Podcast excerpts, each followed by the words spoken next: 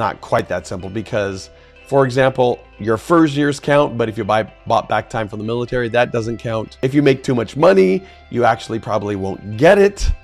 So there are some caveats in there about how it all works, but that is the basic formula.